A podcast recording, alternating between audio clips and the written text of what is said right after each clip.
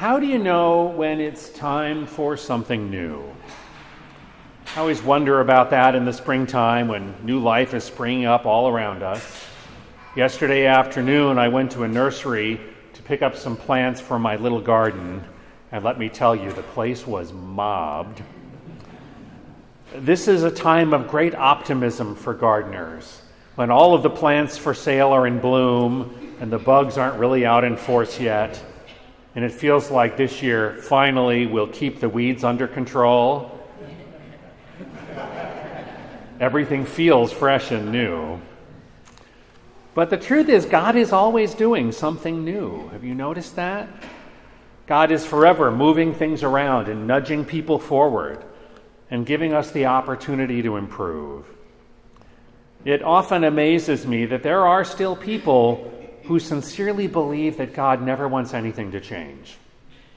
For some folks, religion becomes the parking brake that keeps life from changing. And I just don't think that works. Because God is always doing something new.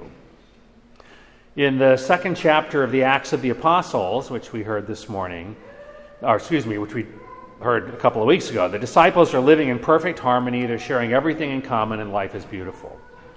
Four chapters later, today's reading, there are problems. Some people have detected a subtle discrimination in the way the community's charity is dispensed. So the 12 apostles assemble and conclude that they can't mediate every dispute, but must delegate the task of looking after the poor and the widows to people they could trust. And so they created the first deacons. Rather than rely on an older structure that wasn't working anymore, they discerned that God was calling them to try something new. In every age, right from the beginning, the church has had the power and the ability to reshape its ministry to fit its mission in a changing world. Our second reading today presents us with what scholars believe is actually an early baptismal hymn. Through our baptism, we are made into something new. We're not just made personally new by the forgiveness of our sins, but we're incorporated into a whole people made new a chosen race, a royal priesthood, a holy nation, a people that Christ claims as his own. Whatever we were before and whatever we belonged to before, we are at our baptism made into something new, a people that God has called out of darkness. And in today's gospel, Jesus is doing something new. This section of John's gospel is from Jesus' farewell discourse, his parting words to his disciples at his Last Supper. He's getting ready to go away, and he's trying to prepare them for the new ways that he will be with them after his resurrection. And so, in this discourse, Jesus gives us a new commandment to love one another as he has loved us.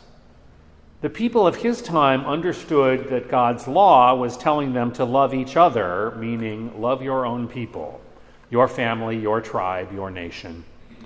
The commandment that Jesus gives is new because it broadens that definition of one another. All will know that we are Christ's disciples because our love will be universal, transcending boundaries of race and class and nation. Thomas and the other disciples find all this a little baffling. How can they know the way if they don't know where he's going? What they want is the Google Maps version of Christianity. You put in the starting point and the destination, and you get back the route you're supposed to follow. Uh, there's just one problem with that, which you've probably encountered if you've used a lot of Google Maps. Sometimes the landscape changes.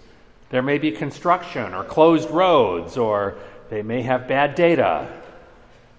In the same way for us, it works that way trying to follow Jesus.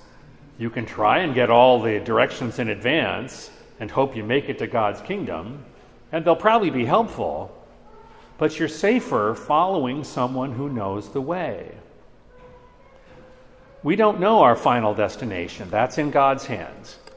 But we do have someone who knows the way, someone who is the way. To follow him, we don't need to worry about the whole trip, just the next few steps, our next few choices.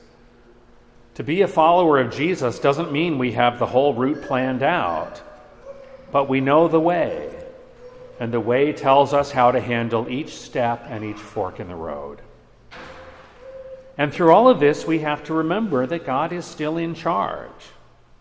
We must remember that we are a chosen people called by our baptism to be God's love in the world. We need to respond to changes in our lives and our world carefully and with integrity, remembering who God has called us to be. God makes all things new. God's Spirit still dwells in us and can give us the grace to respond to the new creation. Because Jesus is the way, as well as the truth and the life, we can follow him without anxiety, knowing that this community of disciples will work together to ensure that when he is doing something new, we will be ready to follow him to the Father.